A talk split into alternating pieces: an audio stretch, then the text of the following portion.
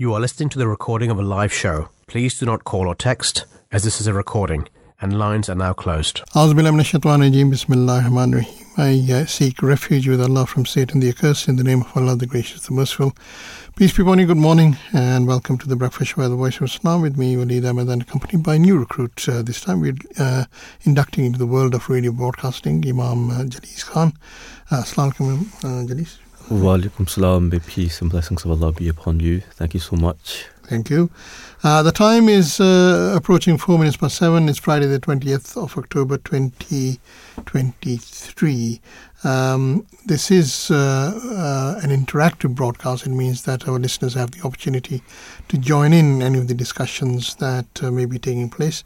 All you need to do is uh, pick up the phone, dial 0208 687 7878, and you'll be put through to share your thoughts and views on uh, whatever is uh, being discussed. So, uh, if you are interested, then do please uh, join in your, in our discussions. Alternatively, you can post on X uh, um, and uh, share your thoughts that way. Voice of Islam UK is the Twitter handle. Um, now, there's going to be a variety of different subjects that we're going to be explored this morning. So, do take a plunge and make contact with us on anything that may have stimulated your interest.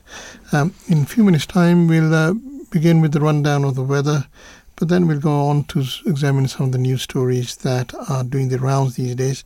Won't be spending too much time on each, uh, but try and uh, rattle through as many of them in the first half hour as possible. Um, now, those familiar with the show will know that um, we tend to hone in on two particular topics uh, that we uh, delve in in some depth. Uh, so today, the first topic um, may be a bit involved uh, for this time in the morning, but I suppose to do with philosophy and psychology. But it's nevertheless an important one. It's about consciousness. So uh, our first topic is entitled "What is consciousness?" Theories of consciousness are also going to be explored, explored in this topic, um, and we were trying um, to understand this with the help of uh, Professor Anil Seth. Uh, and uh, Professor Seth is uh, uh, is a professor of cognitive and computational neuroscience and the director of the Sussex Centre of Consciousness Science. Uh, we also spoke to Professor Frank Sen- Sengpiel. he's a professor of neuroscience and he's head of the neuroscience division in the School of Biosciences at the Cardiff University. So we'll be sharing the recording of that conversation which uh, Imam Jalees had with him, uh, uh, and we're sharing that with our listeners during the, the slot after 7:30 a.m. So if you're interested in this particular topic, then uh, do make a point of uh, remaining tuned in during that part of the program. And moving on to the second uh, main topic uh, we'll be looking at the poppy appeal. Um, so this is very much the season for that, um, coming up to the 11th of November. Uh, the poppy appeal is something that's been run by the Royal British Legion to support the most vulnerable in our society, be it all veterans that the uh, Legion cares for, but also for those who suffer from social isolation and those who are simply overwhelmed by the challenges associated with uh, the cost of living crisis. Um, these are our noble aims, and we shall be discussing the topic with the senior manager of the Poppy Appeal, uh, Ms. Emily Fry. Uh, we also uh, spoke to a couple of people involved in the charity Walk for Peace. Now, why that's significant is because it expends a great deal of its efforts uh, in raising uh, money through the Poppy Appeal. Uh, Danayal Zia is a volunteer at the charity Walk for Peace, uh, and he enumerated his efforts to raise funds for this uh, particular cause. Uh, so we'll be um, uh, sharing what he had to say uh, later on in that part of the program, and we'll also be listening to the chairman of the charity Walk for Peace, is Mr. Zaheer Jatoi, and he gave us an insight to the efforts that his organization was making in raising money for the Poppy Appeal. And together with all this, uh, we will be sharing the Islamic standpoint, of course, on all that we discuss. Uh, and that will be uh, provided by Imam Jalees Khan.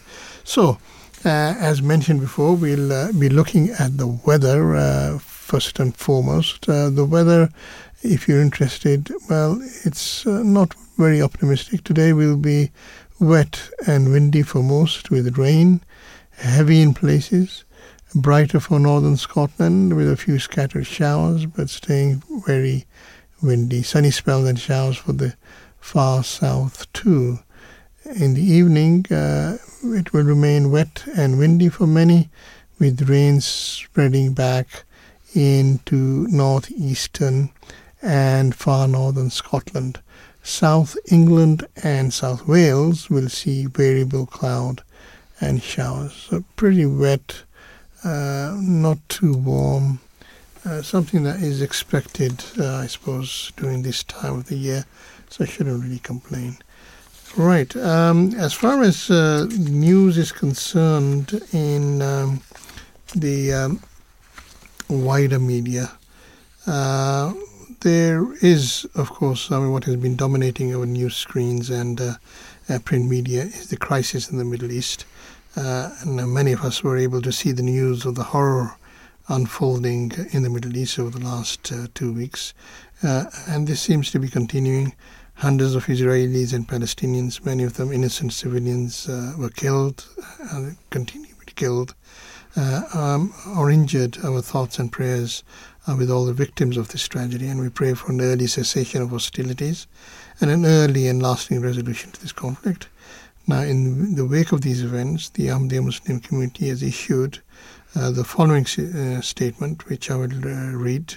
It says that um, over the past few days, hundreds of Israelis and Palestinians, including women, children, and the elderly, have been killed or injured as a result of senseless violence and bloodshed.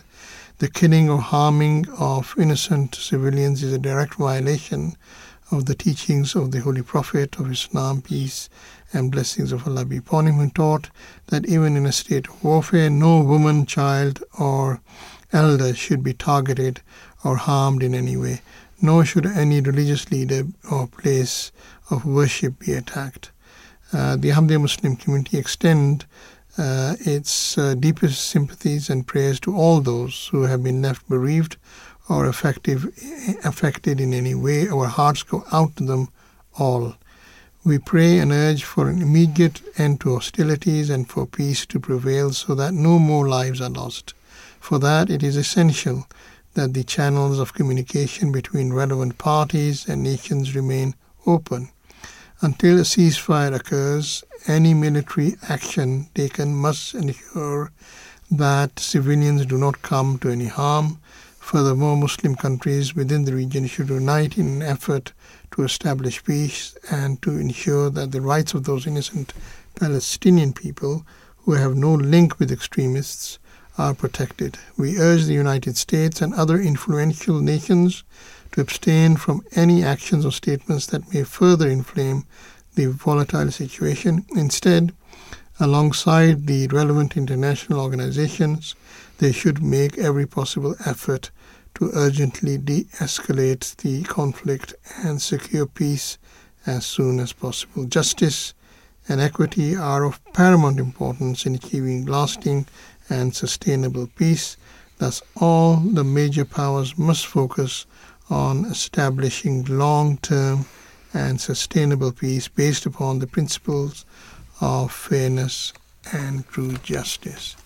So, that is a statement issued by the Ahmadiyya Muslim community following the guidance of His Holiness Hazrat Masroor Ahmed, head of the worldwide uh, Ahmadiyya Muslim community. On to other news, I suppose the uh, big news that is certainly surfacing today is concerning the by-elections. Uh, that there were two uh, that were held, um, and the results came in during the early hours of this morning. Uh, the first was the Bid, Mid Bedfordshire seat uh, that was previously held by uh, Nadine Dorries, and uh, the other was the Tamworth uh, seat that uh, was held by Chris Pincher, who had lost an appeal against a proposed common suspension for um, drunkenly indiscretions uh, involving two men. Uh, both seats had a huge Conservative majority. Mid Bedfordshire had 24,000 and Tamworth had 19.6 thousand. Um, neither was retained. In fact, there was a, swing of something like 20% uh, to Labour. Uh, Labour, in fact, secured both. Uh, Sarah Edwards is the new MP. She won by 1,300 uh, votes. And Alistair Strathern uh, secured the victory in Mid Bedfordshire with a majority of 1,100 votes, so nearly 1,200 votes. Uh, so this is uh, going to be uh, certainly a cause for concern for the Conservatives, having this kind of uh, swing, this kind of change in uh, favor of Labour.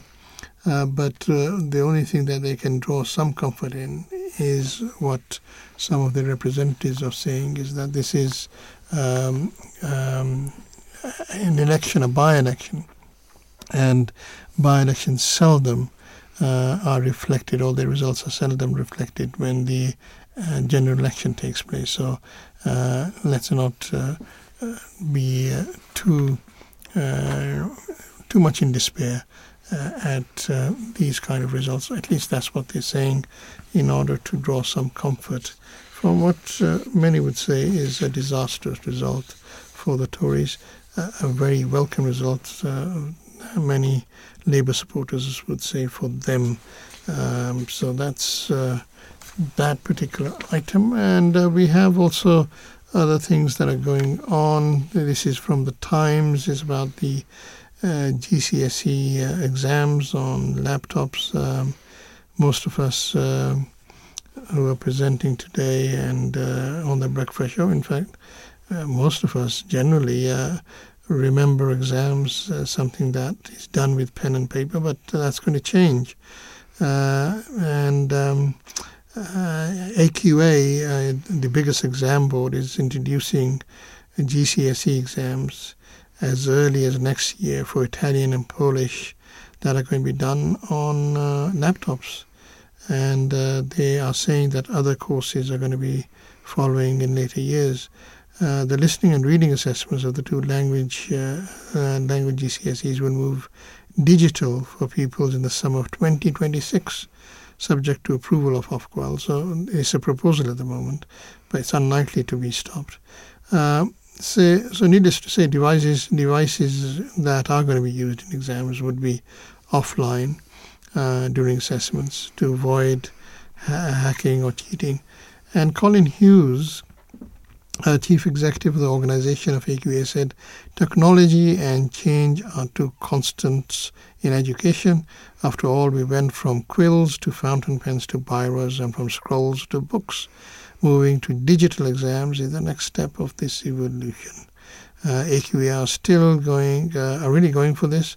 Uh, they contend that digital exams allow people to use digital skills are better for the environment, help children and uh, special needs, uh, help children with special needs reflect the world of work, and remove candidates' concerns that they will be penalized for messy handwriting. So I don't know what you think, but uh, that's uh, what is on the card. It seems, uh, as far as the future is, is concerned. Health story here, uh, a positive one uh, progress in eradicating cancer. Um, cancer was once perceived to be a death sentence. However, innovative treatments continue to come to the fore, and other treatments uh, are being made more effective than before. Uh, currently, when tackling prostate cancer, uh, it was often found that the cancer becomes resistant to the drugs being used to eradicate it.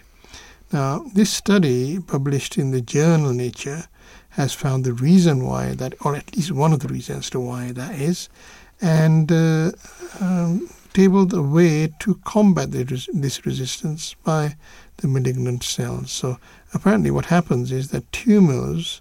This is why they become resistant to um, to treatment. The the tumors, the offending tumors, pull in myeloid white blood cells in the body that normally fight diseases and hijack them. So instead of fighting the disease, the cells release signals which promote tumor growth and help the cancer to resist treatment. And so, what uh, uh, the scientists have done is to um, mitigate this particular development and uh, develop a, and um, suggest a drug that resensitizes tumors to the treatment by targeting these myeloid white blood cells. In a trial of patients uh, with advanced uh, prostate cancer, the drug was found to shrink tumors uh, given in combination with a hormone therapy drug, uh, enzalutamide. Now, one in four, and this is the result, these are the results. One in four patients saw a response to the combination as their tumors shrank by more than 30% or observed dramatic decreases in levels of, of prostate specific antigen. So, this is a blood marker often elevated in cancer. The study lead Professor Johan de Bono from ICR, that's uh, uh, the cancer research, uh, and Royal uh, Marsden NHS Foundation uh, Trust said that this research proves for the first time that targeting myeloid uh, cells rather than the cancer cells themselves can shrink tumors and benefit patients. Uh, this is tremendously exciting and suggests we have an entirely new way to treat prostate cancer on the horizon. It is hugely rewarding to see our theory proven in a trial of patients uh, with the disease. And the chief executive of the um, cancer research, Professor Kristian Helin, said, um, I look forward to seeing how this work progresses and hope it will pave the way to a new treatment that is beneficial to people with prostate cancer and potentially many other cancer types. Uh, there are 52,000 men uh, uh, that are diagnosed with prostate cancer every year, and scientists are doing a commendable job in tackling this disease. Uh, don't forget, and um, as far as the Muslim or Islamic uh, standpoint, I think that can be added to this, is that we should always uh, be optimistic in uh, being able to eradicate any disease that comes to the fore because the Holy Prophet, peace be upon him, has said there's no disease that Allah has created except that He also has created its treatment. So there are treatments, it's just a case of finding them. And those uh, researchers who are looking into these, um, uh, into finding solutions, should uh, be optimistic that there is a solution. It's just an, uh, a case of finding it because the Holy Prophet, peace be upon him, said that for every disease there is a cure. Uh, one other story. This yes, this is an interesting story that um, uh, raises a number of questions. um, it's about a 13 year old boy who was spotted in Hackney, apparently, with a water pistol. And he was playing uh, with this with his sister. He had, I think, uh, said a blue water pistol. She had a pink water pistol. An off duty policeman thought the gun was real and called for backup, and all hell broke loose. Soon armed police arrived in two vehicles. This happened in July uh, rammed the boy off his bike, knocked him to the ground. This is a 13 year old boy, and, and pointed their submachine guns at him. And now the Met spokesman um, confirmed. It doesn't uh, show much contrition, but they confirmed, and this is a quote from them firearms officers left the car, and uh, he was handcuffed, that is the boy, and detained. It be- quickly became clear that he was not in possession of a firearm. He was de-arrested, at the scene. In subsequent inquiries, his family confirmed he had earlier been playing with a toy water gun. Uh, so that's the end of the quote. The, co- the child recalls seeing the red dots from the police firearms as the guns were pointed um, at him. Once the armed officer had knocked him to the ground, a neighbor brought his mother out who protested to the police. Uh, the Met has apologized for the incident, which uh, happened in broad daylight, as I said, uh, sometime in July. The mother of the boy said that she and her family had been left broken by the trauma and left insulted by, by a police officer who called her aggressive at the scene.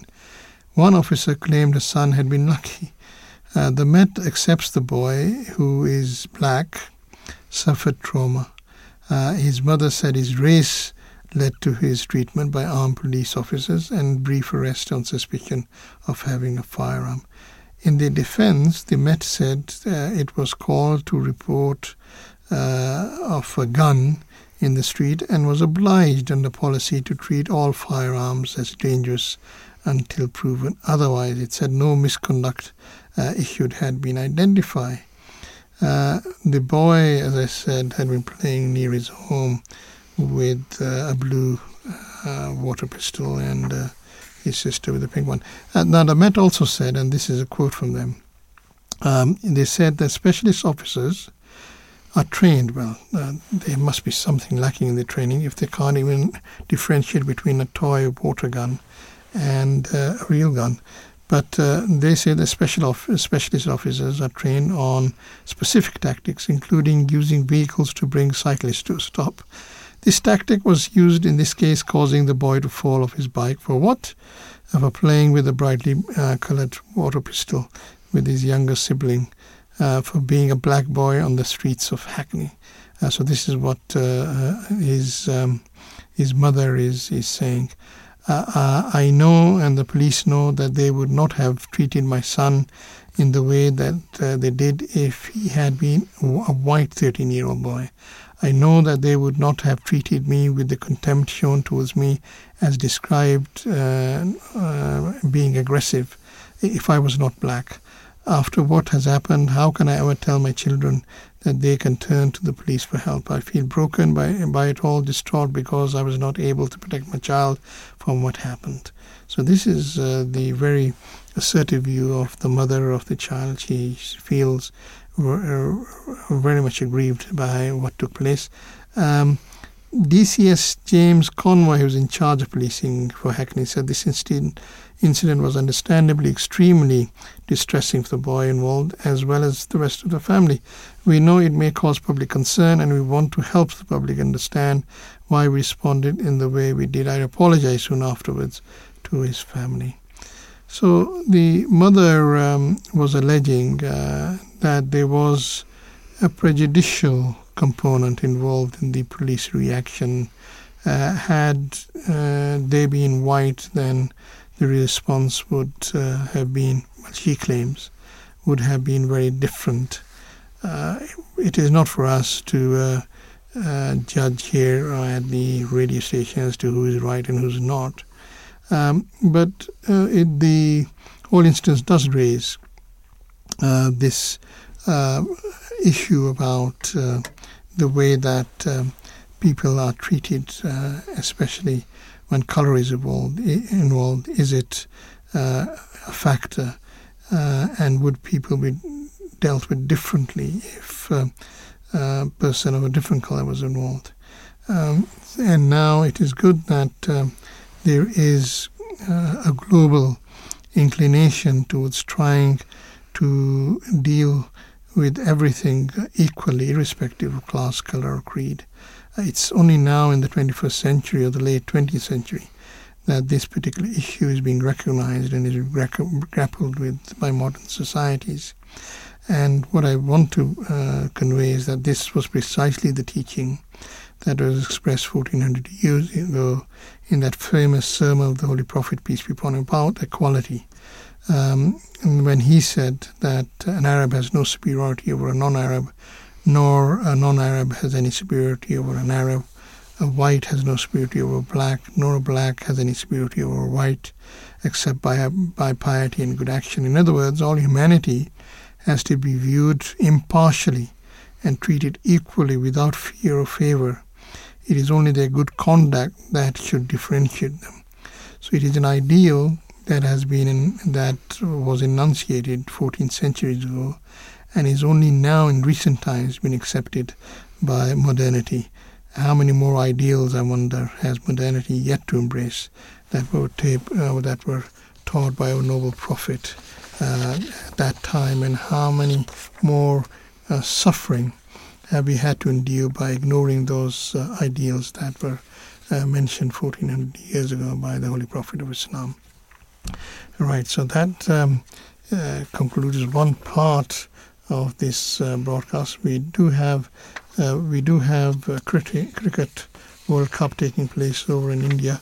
Uh, I know you follow cricket, uh, Imam Jalil. So any any um, thoughts on that? Do you think uh, who do you think are going to be uh, at the top four um, in the teams that are competing? Will go to the semi-finals. Any thoughts? With yourself, I'm being completely honest. I'm not really following the cricket. I'm not a very big cricket fan. Uh, maybe you can enlighten me. And who do you think is going to win? Oh, okay. Throwing back the question back to me.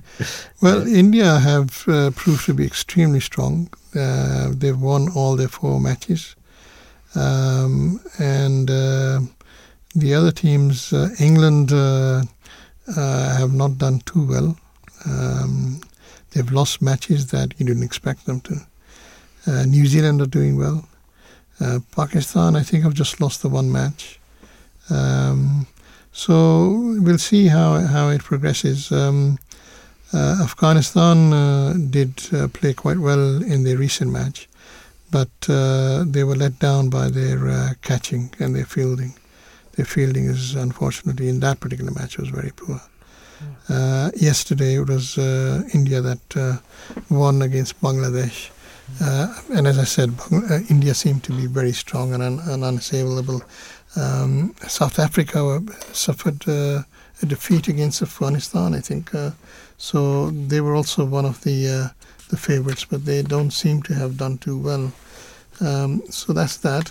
Uh, have you been following football at all? Yes, um, I think the past few days when the Euros, the Euro qualifiers were happening, and a few international friendlies as well. Mm-hmm. Um, so I think I think two days ago England were playing Italy, which uh, England uh, won decisively, three one. Mm-hmm. Um, a very dominant performance, um, and I think it's looking pretty good for England. do, Um, do you think they have a chance in the Euros, or will they come back um, with the tails between the legs? I think they definitely have a chance. I think they're probably Yeah. going into this competition as favourites. Really? Yes, uh, favourites. If not the favourites, then definitely one of the favourites. Mhm. I think the only other uh, team that's extremely strong is probably someone like France. Um, Okay. Maybe Spain, um, but yeah, I think definitely France and England Mhm. um, are definitely up there. You don't uh, fancy Portugal? Portugal with Ronaldo and Fernandes? Por- Portugal are yeah, but Mm. I'll put them third. But I think Mhm. definitely England and France are probably up there. Okay, so England, England, uh, France. Okay, yes, okay. No, there's a lot of talent in the English team. Um, uh, people are raving about uh, uh, Duke Bellingham. Yeah, Jude Bellingham, he's Yeah. he's exceptional talent. Yeah. Yeah, he's really good. Marsh. Yeah. So he surprisingly did uh, very well at. Um, well, I say surprisingly, but um, uh, people say that that was expected. He's done ex- exceptionally well at uh, Real Madrid. Absolutely, yeah. No, he's absolutely So- dominating that league. Yeah. Yeah. Well, did you play football yourself? I wasn't very very good at football. You, personally, no. um, I, I have played yes in Yes, the past. Yes, because do I, know in. Jamia where you um, qualified from do have football teams and do have football tournaments, don't they? Yes, yes, yes, we do. So um, we would play in uh, the Ijtemas, and there'll be um, tournaments happening during the year. I Mhm. would not play in those tournaments or for Jamia, but I would play um, um, leisurely. Uh, I would, Uh-huh. play for fun during the day, and uh, yes, I, I enjoy playing a little bit of football here and there. Yes. Yeah, okay, good, good. Right, um, we have to move on. Uh, we uh, got to now um, look at, review, uh, consider the first of our main uh, stories. Uh, as mentioned uh, during the top of the program, we look at two stories which we deal with uh, in some depth. And this one is on consciousness. Uh, what is consciousness? Um, I'm sure this is picked up by one of the uh, from one of the websites uh, that we usually trawl through. And the gist of what this is saying is that um, it's pretty obvious to each of us that we are conscious as we go about our days and feel the experience of just being ourselves. But uh, how do we know that someone else is conscious? Uh, it's something we lose during uh, dreamless sleep, under anesthesia, or in a coma. What exactly is consciousness? Uh, on the one hand, it's pretty obvious. It's what we all feel as we go about our daily lives. It's the experience of being you. On the other hand, it gets pretty tricky when we try to pin down the science of it all. How do we know that someone or something else is conscious? Uh, what is the relationship between our consciousness and reality? Is it uh, all just a hallucination? Uh, when does it start and stop? Consciousness. When does it start and stop? Does consciousness reside in a particular part of the brain? Many set out to tackle this elusive but utterly fundamental quality of life, and researchers are attempting to conceptualize and study um, in the um, relatively uh, young field of consciousness. Multiple theories have emerged, a new way of testing them, and, and adversarial collaboration is offering a novel approach to not just consciousness research, but science more broadly. How can we measure consciousness? Does AI have consciousness? When does it begin? Does it ever end? A lot of questions there. Um, we will be joined shortly by Anil Seth. And now, Anil Seth, um, I'm sure that um, our intrepid uh, engineer is trying to put him through, but um, he'll be joining us uh, shortly. Um, professor Seth is a professor of cognitive and computational neuroscience at the University of Sussex. Uh, he is also director of Sussex Centre for Consciousness Science uh, at uh, that uh, university, and the co-director um, of the Canadian Institute for Advanced Research program on brain uh, investigations, brain, mind, and consciousness. He's actually in Melbourne, Australia at the moment, and uh, that's what uh, we are trying to get through um, um, to to to Melbourne, Australia, in order to be able to talk to him. So that's going to come uh, soon. Um, there is, of course, uh, an Islamic angle to all this, which will be uh, relayed to us through uh, our um, resident Imam, Imam Jalees Khan, and I'm, I hope that uh, Professor Seth will be joining us. If you have, of course, any questions or if you want to share your thoughts uh, on this, then do please uh, call in. Our number is 0208 687 7878, or um, you can uh, uh, tweet us. oh, I said tweet. it's no longer, we can't say tweet anymore. Because it's no longer a Twitter handle, it's X, and you post your thoughts uh, on um, you post your thoughts on X. So if you want to use that method, then uh, by all means, please do so. I think we're having some trouble with uh, getting through to Australia. We were hoping to talk to Professor Seth. So uh, I hope that uh, we can fill in uh, while we're waiting for this connection to be made. We can fill in by uh, by talking about the Islamic angle. Is that all right, Mr. Khan? Yes, uh, yes, absolutely, yes. Um, in general, when we look at scientists and when they speak about consciousness and mind, um, we see that it is more or less synonymous with the soul. Um, and it is widely accepted that the body is split into two parts. So the body is the physical body that we have, and the mental or the psychological, that is the mind and consciousness. And uh, the functioning of the physical body is being researched. Um, and uh, even to this day, we are still finding out. And it is thought that everything about the soul can be learned by studying um, the functioning of the brain. The mind body dualism suggests that there is, the, there is an existence of the soul. If you look at um, the fourth successor of the promised Messiah, uh, um, may peace uh, be upon him, um, that is Hazrat uh, Mirza Tahir Ahmad, he states regarding this fact. So I quote In case of human beings, the word soul is used, and this has developed to a degree that it has the capability of becoming independent entity in itself a spiritual form which can live after the separation from the body. What is the nature of that form?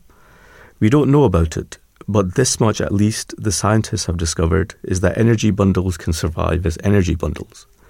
Previously, they used to rubbish the belief in souls, but they now admit that what they have discovered leads us to the possibility of some sort of human energy living in an organized form, as separated from the physical existence of man.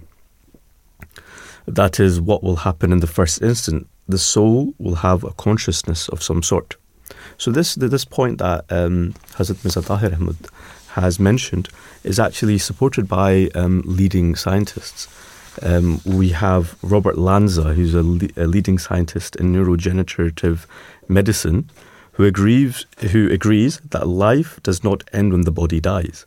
And he suggests that complex phenomenon like dreams and imagination and memory indicate a vital life force, which exists independent of the body. He says that research suggests that a part of the mind, so that's the soul, is immortal and exists outside of space and time. so, us as Muslims, we, we look at consciousness and mind in the way that we look um, through the soul. So, the soul is what we would consider as the consciousness and mind, which is actually supported by a lot of scientists. Hmm. okay. Um, so, are we saying that consciousness exists uh, with the soul?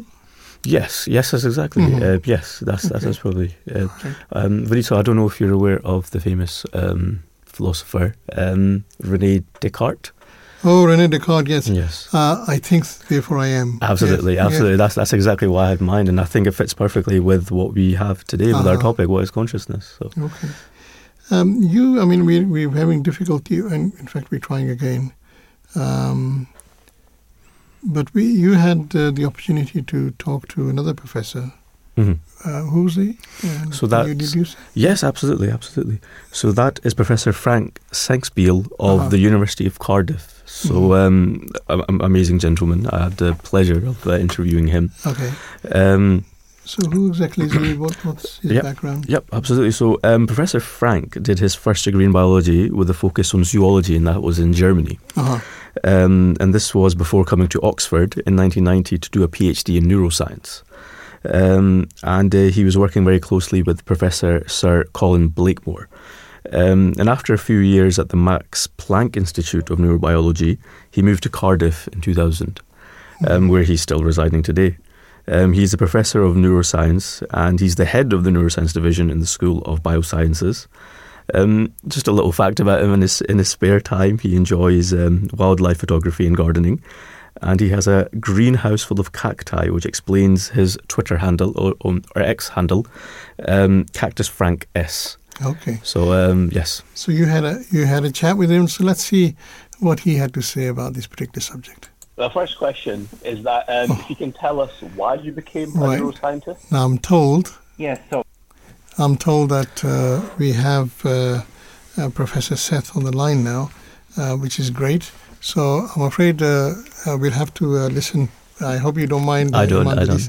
No. we'll have to listen to your interview later on with Professor uh, Senge, Um, I'm pleased to note now that we do have um, um, Professor Anil Seth on the line. Thank you very much for joining us on the Breakfast Show, Professor. It's a pleasure to be here. I, I apologise if you had trouble getting through to me. I'm well, in a remote part of Australia right now. Yes, it's a long way away, so that's fine. Uh, no apology necessary. Thank you very much for coming on. Um, we're talking about consciousness. Uh, uh, can you explain what, first of all, what what motivated you motivated you to be a neuroscientist interested in this particular subject in consciousness? I honestly think it was something that I've, in a way, always been interested in, and um, I've just been very fortunate that I've had the opportunity to, to keep doing. I mean, consciousness is one of these questions that I think we all puzzle about, whether it's from a scientific, a philosophical, or a religious perspective. You know, it's the, it's one of the big questions. Why, why am I here? What what explains the fact that I have experience? You know, why am I just more than a complicated object? What happens after I die? Where was I before I was born? I think these, these questions fascinate all of us. And neuroscience and the study of consciousness in particular is just one way of getting at these big existential questions. And so for me, the academic path has, has been the path that, that I've followed in, in, um, in trying to understand some of these issues. Mm. And how much development do you think there has been in explaining consciousness over the span of your career, see? There's been an awful lot of progress. If I think back to when I started, which was about just over 30 years ago as an undergraduate student, there was the International Dictionary of Psychology at the time, and the entry for consciousness said that it was mysterious, fascinating but elusive, and that nothing worth reading had been written on it, which is a pretty it's a pretty poor assessment of the field. And I was discouraged from from going into it because it was considered to be a bit you know, non-scientific, really. But many things have changed. We have brain imaging technologies. We have new kinds of experimental designs. Um, we have new theories, and I think although there is no consensus about the answer, and I think it's still really quite mysterious how consciousness does happen. We know an awful lot more about the relationships between consciousness and the brain. I kind of I have the feeling that we know what the contours and eventual answer would look like. So there, there has been a lot of progress, and that's why it's been such a rewarding field to be in for the last 20 or 30 years. Hmm. Uh, my colleague and I, uh, we were talking about it on air earlier on while we were trying to make the connection with you. We were talking about also the relationship um, of a soul and consciousness. Well, what's your view about that? Is there is there anything anything that links something else that is within us um, that perhaps explains consciousness? I think it's one of these words where it all depends what you mean, doesn't uh-huh. it, with with the word soul? And um, in you know, the, the sort of scientific attitude can be, I think, quite dismissive of some of these concepts.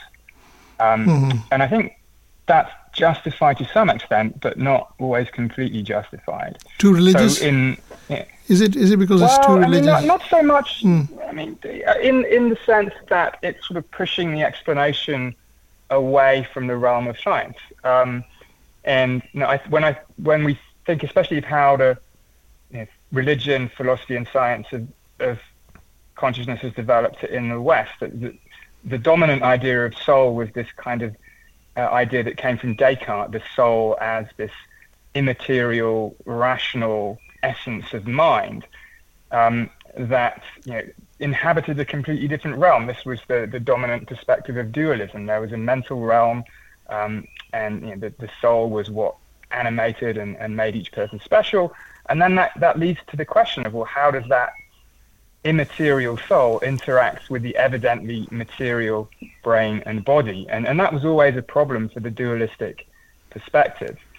Now, I actually think that you know, my, my particular view on consciousness really connects it very closely to our nature as as living systems. I don't think consciousness is a sort of software program that the brain runs inside the head. I think it's intimately tied to our nature as living creatures.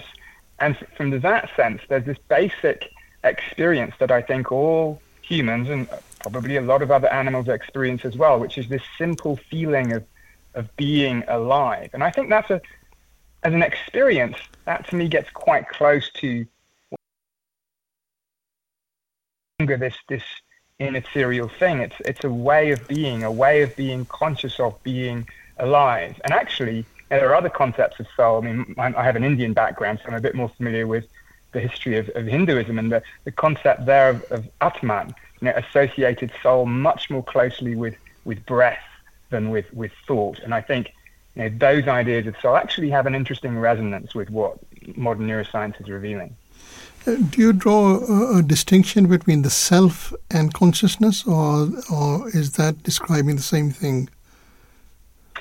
I think self is part of consciousness. So, uh, actually, this is something I focus on quite a lot, uh, especially in, in Western traditions. Again, there's this in, there's this sort of um, idea or intuition that the self is the thing that does the perceiving, like it's a kind of mini me inside my head that's peering out through the windows of my eyes, and there's the world, it's perceiving the world, and the self then you know, decides, decides what to do, exercises some free will of some sort, um, and then causes the body to act. In this case, the self is really, you know, it, it's what consciousness feeds into rather than being part of consciousness. Now, I think that the self is just part of ongoing flow of conscious experiences that every organism, or at least certainly every human organism, enjoys.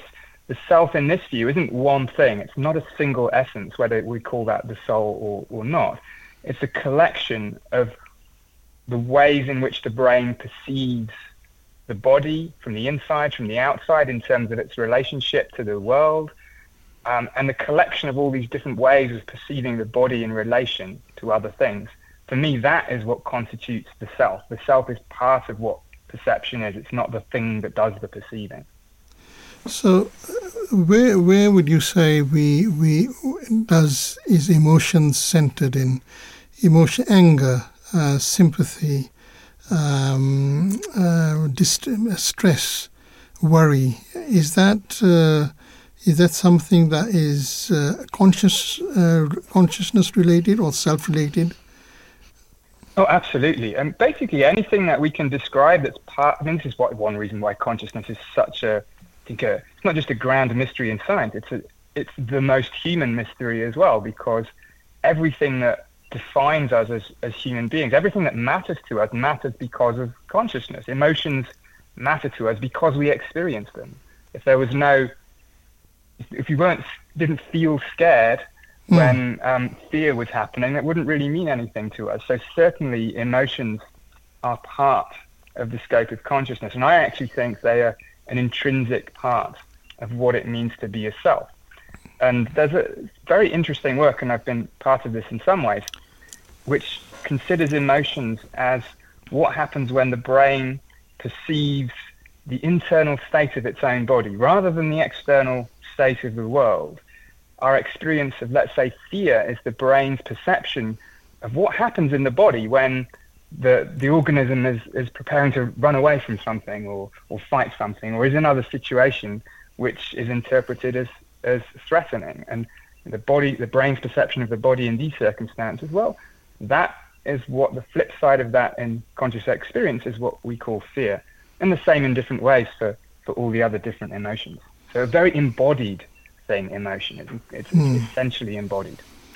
Fascinating. Um, I've got my colleague with, uh, with me. Uh, he would like to ask a couple of questions as well. Is that okay? Of course. Yeah. Okay. Uh, hi there, Professor Seth. Um, thank you so much for joining us today. Um, as as we're all aware, AI is progressing quite fast, and uh, it's, it's become um, part of our life. Actually, now everyone is using AI um, to help them in one way or another. So my question is: Do you think one day AI can have consciousness as well? I'm very glad you asked this question because it's certainly very timely. There, there's a lot of excitement and also, I think, a lot of fear, some of it justified, about the rapid development and especially the rapid deployment of AI in our lives. I mean, we can't avoid it now already. And there is this idea out there, and I think it's largely inspired by, by science fiction that you know, at some point, and maybe already now, AI doesn't merely become intelligent, but it also becomes conscious. And of course, these are different things. Right? Intelligence is about doing the right thing at the right time, very broadly. Consciousness is about having experiences you know, like fear or happiness or joy, um, and you know, experiencing, seeing things, perceiving things.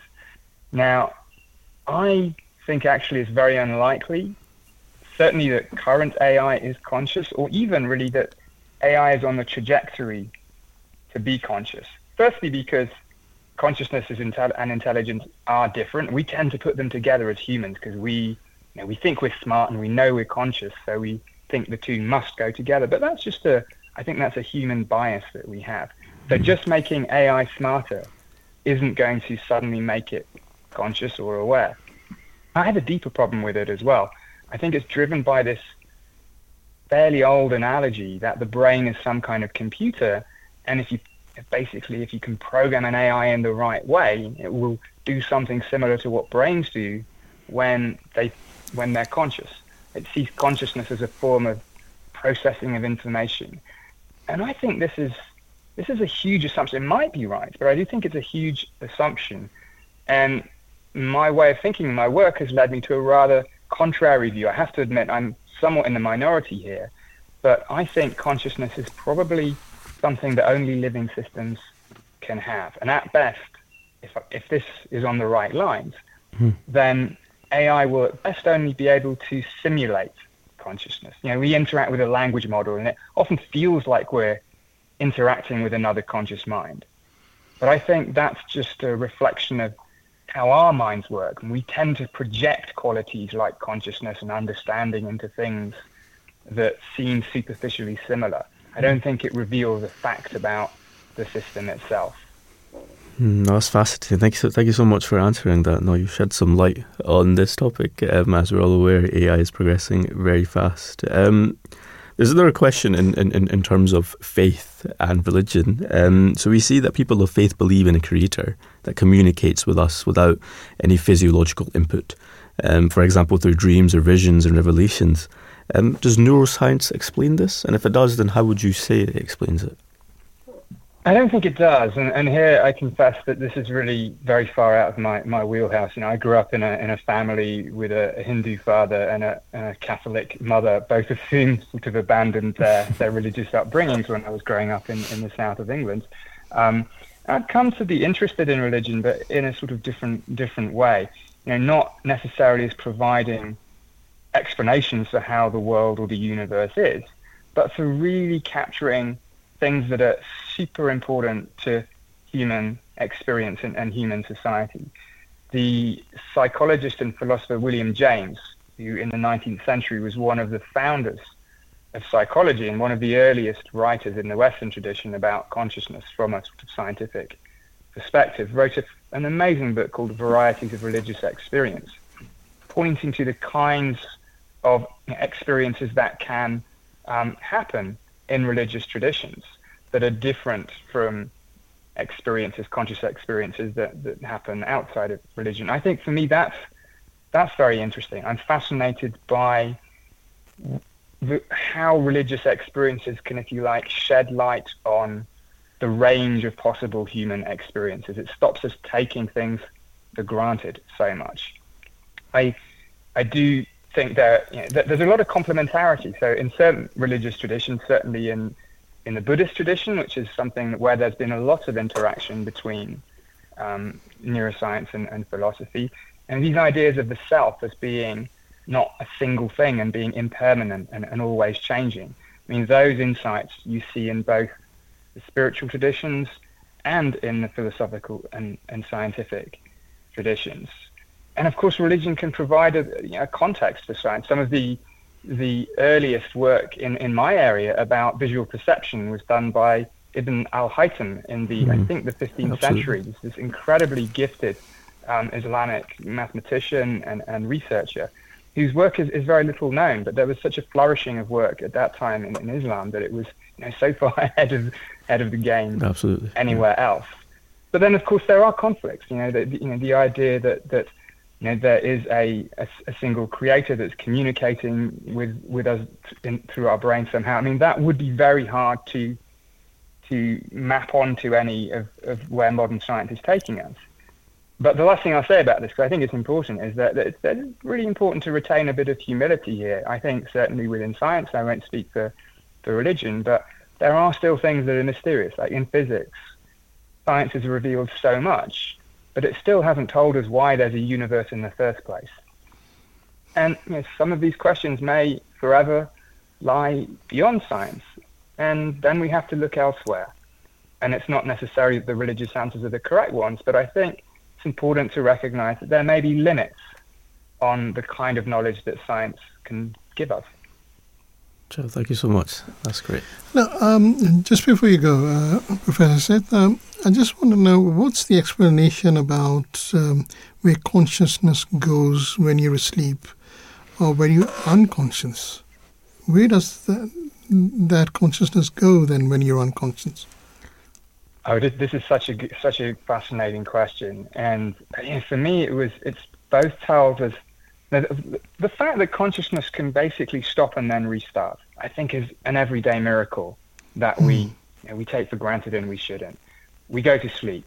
Now, most of the time when we're asleep, we, we are actually having conscious experiences. We dream, of course, but even when we're not dreaming, there are still sometimes things going on in our minds at a very low level. But then there are other things like general anesthesia, which is very different from sleep. I mean, I've had general anesthesia a number of times, and you are just gone. You know, there's hmm. no experience at all. It could have been five minutes, it could have been five years. You were out and then you were back, and no time seems to have passed.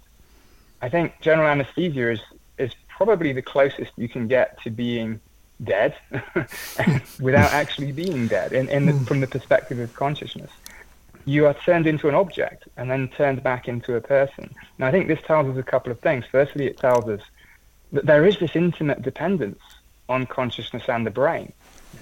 You change the brain through a simple chemical manipulation of an anesthetic, and consciousness goes away. Change mm. the brain again, it comes back. Where does it go?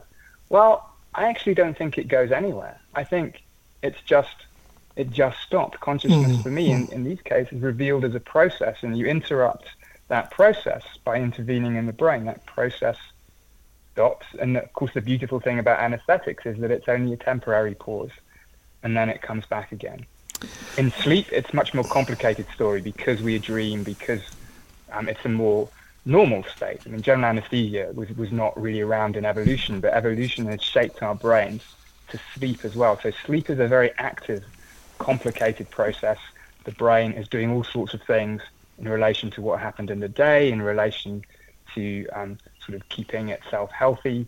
Um, so there's that. Then there's all sorts of interesting questions about what happens. But consciousness seems to disappear in part because different parts of the brain stop talking to each other in the ways that they normally do. The brain is still very active. It doesn't turn off but communication between brain regions seems to be disrupted in a way that means that consciousness just fades and then goes away entirely under anesthesia. Right, Professor, I have to end it there. We are fast approaching news. I thank you very much for joining us all from halfway around the world. I wish you all the best in your research in the future. Thank you very much. Thank you for having me. It's been a pleasure. Wonderful. You are listening to the recording of a live show. Please do not call or text, as this is a recording and lines are now closed. Peace be upon you. Good morning. Welcome back to the breakfast show of the Voice of Islam with Imam Jalees Khan and myself, Waleed Ahmad. The time is two minutes past eight. It's Friday, the 20th of October, 2023. We were discussing this subject of consciousness earlier and this, uh, discussing that and reviewing it and trying to gather more understanding of it uh, through uh, talking to Professor Seth all the way from Australia. Uh, we also had a conversation, at least uh, Imam Jalees Khan had a conversation with uh, Professor Frank uh, Sengpiel. Um, he gave his introduction earlier as to who Professor Sengpiel is, and this is what Professor Sengpiel had to say in that particular interview. The first question is that um, if you can tell us why you became a neuroscientist? Yes, so I've always been interested in how things work and that's why I specialized in physiology when I studied biology for my first degree. And the brain is probably the most complicated thing in the universe that we know of. And of course, mm. it's also what makes us humans special. It makes us, you know, what we are or who we are. And sometimes some people call it the final frontier in, in science. It's, it's a very new field of research. So when I started in the late 80s, hardly any university offered, you know, degree courses in it you know, the American Society for Neuroscience started their annual meetings in 1971 with 1,400 people, and now there are 30,000 uh, attendants at that meeting every year. So it's it's an area which has you know hugely grown in interest, not only you know, among scientists, but of course also in, in, in popular interest. Okay. Did so round about that time, as you were saying, the late late eighties, there wasn't that much offer to offer in terms of uh, neuroscience. Did you find no. it a bit challenging? Uh, did, you, did you find it challenging? As in, uh, um, so like you're, sorry, yeah. Actually, yeah, it's a good question. Um, no, actually, yeah, I, um, in in a sense, I benefited from the fact that it was quite a new area because it was still possible to read almost all the important you know, uh, papers, you know, publications that came out in, in my specific area of, um, of research. Nowadays, um, there are hundreds and thousands of papers uh, published every year, and you can't keep up. You know, when, when, when, when I first started, um, during my PhD in 1990, you know, my boss had a filing cabinet, you know, on the corridor, and, and that basically contained virtually all the uh, all the relevant, you know, uh, literature on the subject. And nowadays, you could, you know, fill libraries, you know, with with what comes out every year. It's um so in a sense it was easier then than it is now. I think I kind of you know I almost feel with the students nowadays and the just the sheer volume of you know of of subject matter that they have to get to grips with. Oh wow! So you so you basically saw the progression of the science as you grew older and as you kind of delved that's, more into this topic. I, I mean, technological advance that I've seen in the a bit over 30 years that I've been working in this field now is absolutely you know incredible. When I think back, you know, I mean, I was basically working in the Stone Age, you know, technically speaking, of, of neuroscience when I started. And now it's like, you know, science fiction where we can watch, you know, individual nerve cells in the brain, you know, being active, you know, while while you're doing something. Yes, I absolutely. That's that's quite fascinating. Um, if, if if if you swiftly could could you actually fits in perfect with your lecture this morning. Um, as a neuroscientist, mm-hmm. how would you describe consciousness? Yeah, that, that is, is, is the hardest question. Of course, I, I started my lecture with with this as well. Um, it's probably best described as you know external and internal awareness. External of what goes on in the world around you, and then self-awareness of the mental processes you know inside your head. You know, it's linked to, to decision-making, planning, um, and responding to the world in non-automatic um, you know ways. So the the the, the uh, origin of the modern concept, um, I guess, goes back to the philosopher John Locke, um, and he described consciousness as the perception of what passes in a man's own mind, or woman's, obviously, in her own mind. And that, of course, also makes it very difficult because it is in your mind only, which means no one else can know what this is, what it is for you subjectively. It is your subjective experience, which no one else can share with you in that sense. Mm-hmm. No, it's a very deep take. It's a very philosophical kind of question. I think it, it, it is. Uh, it is. Yes. I think I think teaching this in the morning must be very difficult. yeah, yeah. Uh, it's it's okay for me. I'm a morning person. I don't know what how the students find it. Yes. uh, yeah, that's very good to know. I don't think I'm a morning person between you and I. Right. I don't think I'm a morning person. Okay. You're not okay. yeah, no. we'll, we'll, we'll move uh, on. Um, so your research um, seems to look very closely towards the mechanisms and the functions of the brain um, mm-hmm. and processing like the visual stimuli. So, um, so your personal research um, how does your research have a bearing, and if mm-hmm. anything, on the understanding of consciousness? Yeah, it's a very good question. I think it does. As I said, consciousness is subjective and personal, and it's very hard to quantify. But of course, quantifying is what laboratory science is normally about. So, you know, we are looking at some paradigms that try to shed light on consciousness indirectly, and, and a good example is, is visual perception and in particular perception of visual illusions. You know, and, and one of them that I have studied in, in, in the past, not right now, but um, in the past, is binocular rivalry. That, that occurs if you show two different things, very different things, to the two eyes at the same time. Let's say you look at vertical stripes with your left eye and horizontal stripes with the right eye. Um, just imagine that for a moment. You, uh, interestingly, you don't see a crisscross pattern you actually see a random alternation of either vertical or horizontal stripes. So, so the, the pictures that are on the on your two retinas, they are obviously the same all the way through, horizontally one eye, vertically in the other eye. But your mind's eye, your perception changes all the time. And, and, and we looked at, you know, where in the brain does this happen? How does this happen? So this is a way of testing consciousness in a limited way, admittedly, just the, the visual aspect of conscious awareness. And but but at least it is testable because of, as a scientist you need something that is testable, not something that you kind of philosophically just think about. You know, if you see what I mean. No, I do, I do. Okay, that's that's very interesting. Okay, that's very deep as well. Thank you so mm. much for that. Yeah. Um, as as someone who obviously, as you previously mentioned, uh, someone who saw the development of this science, um, mm-hmm. do you think that the study of consciousness belongs in the neuroscience department or the psychology or philosophy department? Mm.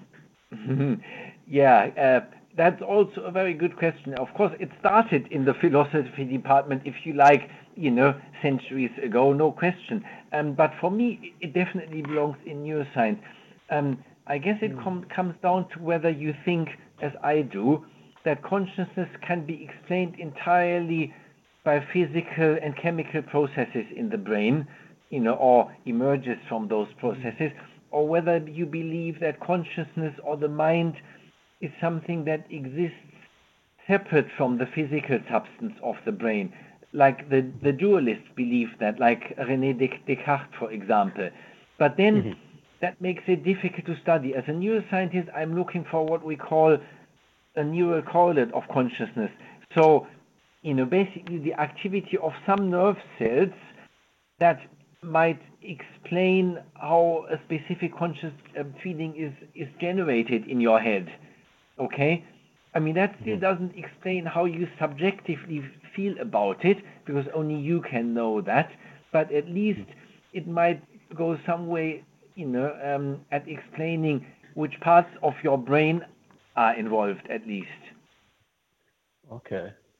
Okay, so there you, you, you've categorically said it. This, this belongs in the for, the, the for, for me, department. For me, yes, that's right. But um, that that's that's because you know um, if, if, if I uh, describe myself in, in, in philosophical terms, I'd say I'm a materialist, meaning, mm-hmm. you know, um, the, the, the, the, the brain and consciousness are, or the brain and the mind are essentially the same thing. The, the, the, mind is nothing without the brain. Let's put it that way. You know, I, you know, mm-hmm. I'm, I'm convinced that once the electrical activity in my brain um, ceases, um, my mind will also disappear and not okay. linger on in you know in in some ethereal way. Okay, okay, that's fair enough. Thank you so much for that answer. Thank you. Um, so I have um, this is probably going to be the last question I have for you. Obviously, in time you probably need to give more lectures as well.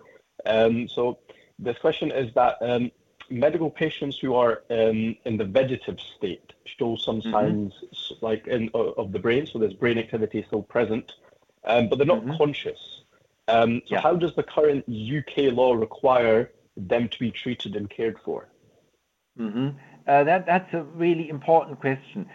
First of all, you know, I have to emphasize obviously vegetative state does not mean brain dead. As you said, there is brain activity in in parts of their brain, in the brain stem, for example. They are you know able to um, uh, typically breathe on their own. The clinical diagnosis of the vegetative state is that they are not able to follow verbal commands. Um, and um, now, some brain scanning experiments have actually shown that a small minority of these patients can still produce, you know, localized brain activity um, when they are asked to perform certain mental imagery tasks. So, so the, you know, clearly these are these um, are, are alive and they have a right to life that is protected by law, like that of everyone else. So um, the default position is that life-saving, uh, life-preserving treatment, like in this case, it's typically the feeding tube, will not be withdrawn unless it is considered in the best interest of the patient. Now, here, of course, it becomes different, difficult because you can't ask the patient uh, who is vegetative uh, what their interests are. So, in that case, the, the doctors treating the patient and their family members will uh, discuss what is in the best interest of the patient in or whether to continue the life support or remove the life support. Um, and you know, in, ideally, of course, there is agreement between the doctors and pay, um, and, and and family members. But if there isn't, uh, the case will end up in court. You know, the, the, the, the only the only way to ensure that you are in control of what happens to you in the event that you end up in a vegetative or minimally conscious state uh, would be to make you know what is called an advanced decision or a living will where you describe exactly what you want to happen or not to happen should you hopefully not but should you end up you know in in a condition like this. Hmm. no i completely completely understand. Perfect. That's that, that's great. Um, professor frank i would like to thank you so much for giving some time um, to us You're very welcome. um, it's as if it's as if I'm in one of your lectures right now. Actually, it's actually really beneficial. Thank you so much. Thank you so much. I really appreciate it. Um, there's, there's one question that I would like to ask right at the end because we have a lot of listeners um, that, yeah. well, this is possible. They might want to get into this this field, or um, they might want to, you know, delve a bit more into this uh, this topic about neuroscience and consciousness. Do you recommend yes. any book that they can read, or something like something um, general that they might be able to pick up and um, per, maybe oh. even pursue this this um, this this topic? Yeah, I mean, I I started long ago. I, I know how I got in, in into this. Um, yes. um, the, the person who then became my um, PhD supervisor, Professor Colin Blakemore, he wrote, um, you know, a long time ago in the 70s, 80s, you know, some books which, you know, which were very popular then. For example, Mechanics of the Mind, um, uh, you know, is, is one that, that I read when I was an, you know, um, an undergrad student. Uh, there are also some you know, very nice books written by Oliver Sacks, um, you know, who was a neurologist, like The Man Who Mistook His Wife for His Hat, is, is one that comes to mind. Um, yeah. So, so these these these are both authors you know, uh, who I'd recommend. You know, um, yeah, Colin Blakemore, Oliver Sacks. Uh, definitely. There are, of course, you know, some more, more, you know, uh, specialist books, you know, about cognitive neuroscience and so on. Books that are, you know, like 500 pages and very weighty. It's probably mm. not not beginners reading. yeah, yeah, no, I wouldn't think so. No, no, no. I, I really appreciate your time, uh, Professor Frank. Um, again, um, on behalf of our team and even um, from our listeners as well. Uh, thank you so much. You're very welcome. Thank you so much for my, your my for pleasure. Your right. So that was um, the conversation that uh, Imam Jim uh, Jalees had with uh, Professor Frank uh, Sengpiel. Um, and I think you enjoyed that, uh, Imam.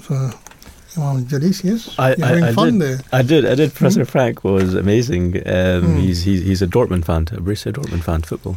Oh, he's a Tottenham fan. Uh, Dortmund, Borussia Dortmund. Dortmund. Yeah, Dortmund. Okay. Yeah, yeah. Okay. I learned a lot about Frank, um, Okay. Professor Frank. But yeah, Okay, excellent. All right, fine. Okay, anyway, um, it brings us uh, to a close of that particular topic. Uh, we have to move on. Uh, the second of our main topics is uh, the Poppy Appeal, uh, the National Service of Remembrance held at the Cenotaph in uh, Whitehall on Remembrance Sunday provides the nation uh, with a physical reminder of all those who have served and sacrificed uh, with uh, British and Commonwealth soldiers, sailors, airmen, and women represented, together with members of the emergency services and civilians, ensuring that no one is forgotten. Members of the royal family will pay tribute alongside members of the cabinet, opposition party leaders, former prime ministers, as well as the mayor of London and other ministers. Representatives of the armed uh, forces, uh, fishing fleets, and merchant air and navy will be there, as well as faith communities and high commissioners of Commonwealth countries. So uh, that uh, is uh, what we have in store, uh, certainly uh, in the coming weeks, uh, where uh, we are going to be remembering um, um, those who've fallen for uh, for this country, the Poppy Appeal. It's something that um, the Ahmadiyya Muslim community, the elders of the Ahmadiyya Muslim community, have taken very seriously in uh, that they have, as mentioned in at the top of this very program that uh, they've expended a great deal of efforts in raising money uh, for the Poppy Appeal. And one of the um, individuals that has been involved in that is uh, Mr. Danayal Zia. Uh, we spoke to him earlier, and this is what he had to say in that conversation. Uh, we have the pleasure of the company of uh, Mr. Danayal Zia in the studio. He's no stranger to the Voice of Islam. He's been a veteran presenter uh, of the breakfast show on Mondays for many, many years, uh, longer than I think that he would like to remember. Um, but he's also been a very active member of the uh, Poppy Appeal team. Thank you very much for coming on and speaking to us about this, uh, Danayal. Pleasure. as a Muslim, why do you think it's important to be part of something like this? So, Islam is really two things. Islam is about hukukullah, which is the rights of God, and hukukul ibad, which is rights of humanity. And there is no better way of fulfilling your rights to humanity but giving out charity. And Poppy Appeal um, actually fits right in the middle of that. So it's actually a pillar. Charity is a pillar um, uh, in Islam. It's one of the beliefs that we central beliefs um, of Islamic system. Um, zakat is um, um, is is a part of that, and also charity, which is um, uh, which is given out other than zakat. So um, uh, this is something that all Muslims do throughout the year, and this is something which uh, helps us increase in spirituality, increase in closeness to our Creator. In the Holy Quran, uh, chapter 51, verse 20, Allah says that, and in their wealth was a share for one who asked for help and for one who could not. So, I think that verse really says it all, which is that charity is really something which needs to be given to somebody who is both needy, who we know is needy, and somebody uh, who is needy and is also asking and raising his hand or her hand for help. Mm, thank you. Um, loyalty is also a feature of the responsibilities of a Muslim. Why do you think is it important for Muslims to show loyalty to their country, especially to the country they live in? So loyalty again is part of a Muslim's faith. Is a, is again a part of our belief to be loyal to to one country, to one's country, and um, I'd like to quote here um, uh, something that uh, our current head um, current head of the Ahmadiyya Muslim community, Hazrat Mirza Masroor Ahmad, may Allah be his helper, um, said a couple of years ago, and I quote, As citizens of any country, we Ahmadi Muslims will always show absolute love and loyalty to the state. Every Ahmadi Muslim has a desire for his chosen country to excel and should always endeavor towards this objective. Whenever a country require, requires its citizens to make sacrifices, the Ahmadiyya Muslim Jamaat will always be ready to bear such sacrifices for the sake of the nation. Unquote. So again, you know, this this is something which is very central to our belief. we we have to be loyal to the country we live in. We have to live by the laws of the land, and we have to give um, a give first before we actually expect to take from the country. Okay, and uh, what contributions uh, do you think um, the Ahmadiyya Muslim community have uh, been making over the years?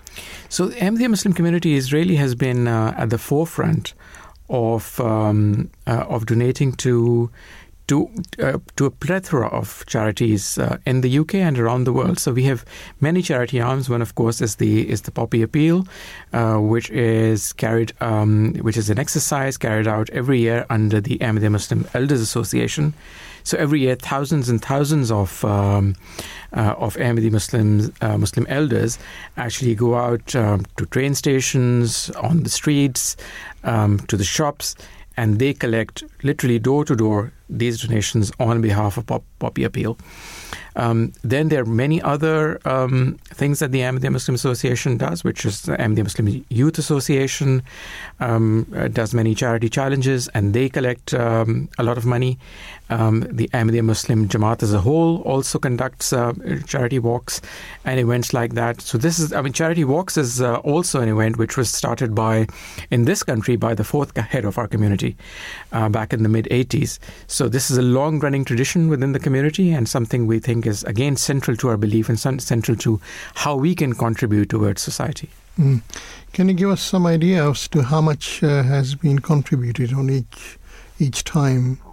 Sure. So, um, uh, so Ahmadiyya Muslim Elders Association has um, so before COVID, Ahmadiyya Muslim Elders Association alone was able to raise about a million pounds Mhm. in charity from the various endeavors from the charity Walk for Peace, uh, from the Poppy Appeal, um, and then give that donation to all the local charities. So that was money which was raised locally and then spent locally here. So that was a million pounds just in one year, Mhm. and, and and there have been similar such um, um, such endeavors in the previous years as well. And we hope that this will continue this year and beyond. Do you find it difficult to uh, motivate people um, to participate in this? I mean, how how do you think we can make the younger generations? Do you think they're also motivated to take part in something like the Poppy Appeal? So, as, as I was mentioned earlier, I think we are blessed in the community that within the Ahmadiyya Muslim community, um, members generally across all ages are very motivated to go out and collect money for charity, whether they be um, um, Ahmadiyya Muslims Elder Association or the Youth Association, or uh, if I may um, say the um, the Women's Association. So, um, in Islam, planting a tea, uh, sorry, planting a tree is an act of charity, and the Ahmadiyya Muslim Women's Association, as a part of their hundred year celebration, planted one hundred thousand trees in the last three years alone. So there, you know, there are many facets of the activities that do end. And uh, as I was saying earlier, we are very blessed that uh, uh, we have a system in which uh, not only the youth, but the elders, but also the women, all of them contribute and take part.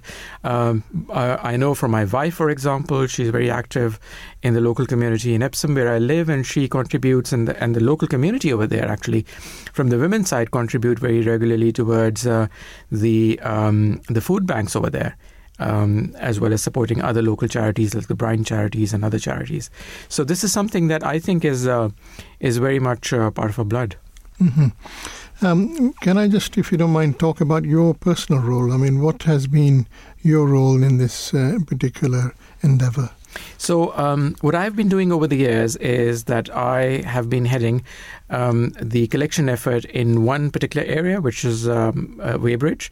And um, uh, so, spearheading the poppy, colle- um, poppy collection appeal in that particular area, that is Weybridge. So, again, uh, going door to door to shops, to supermarkets, um, setting up stalls, um, a- a- and doing various other ways of uh, going to train stations and collecting money again for poppy Mhm. appeal. So that's something that I've been doing. Do you think that as we move into further into the future, do you think that enthusiasm for for the poppy appeal is uh, dwindling, or do you think uh, diminishing, or do you think it's uh, increasing? And if so, I mean, what efforts should we make to uh, to ensure that there is still um, a great deal of interest in this in this uh, in this collection or in this endeavor? So I will uh, share with you an anecdote, actually my own personal experience with uh, with Poppy Appeal. The reason I got involved in Poppy Appeal is um, so I moved to this country about ten years ago, and uh, it, it was um, so I was asked by my um, by my local community head to go and participate in one of the poppy stalls that they had actually put up um, in a supermarket.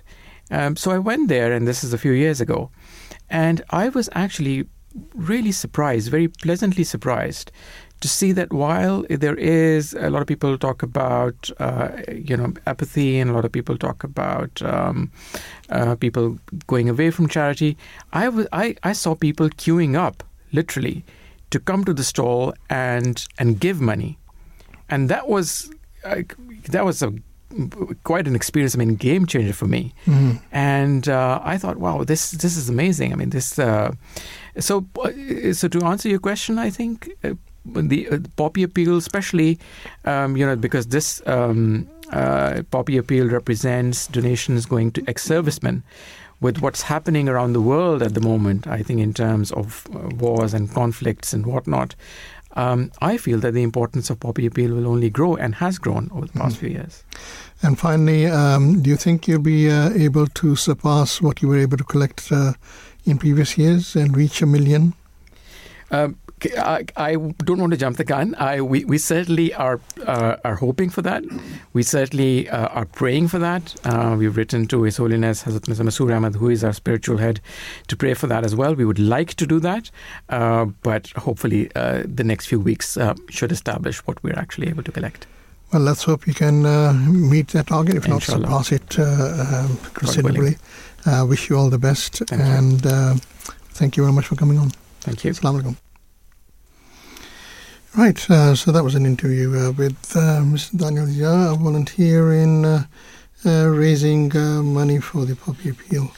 and very interesting conversation, I must say. Um, I'm hoping to have a, even a better conversation, I hope, with Emily Fry. Emily Fry is the senior manager for Poppy Appeal, and my screen tells me that she's on hold. Ms. Fry, thank you much for joining us. Oh, thank you very much for having me on.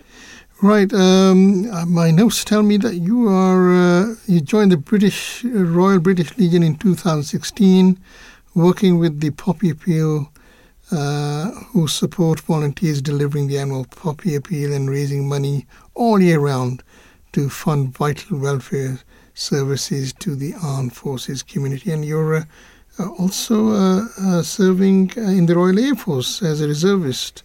They've been doing that since 2015. Have I got that right? You have, yes. So okay. I've, um... a, a, very busy, uh, busy schedule you have. we are we are um, about a week away from launching this year's Poppy Appeal. Uh-huh. So uh, the Poppy Appeal launches on the 26th of October and will run for just over two weeks uh, up until the Sunday, the 12th of November, um, which is Remembrance Sunday.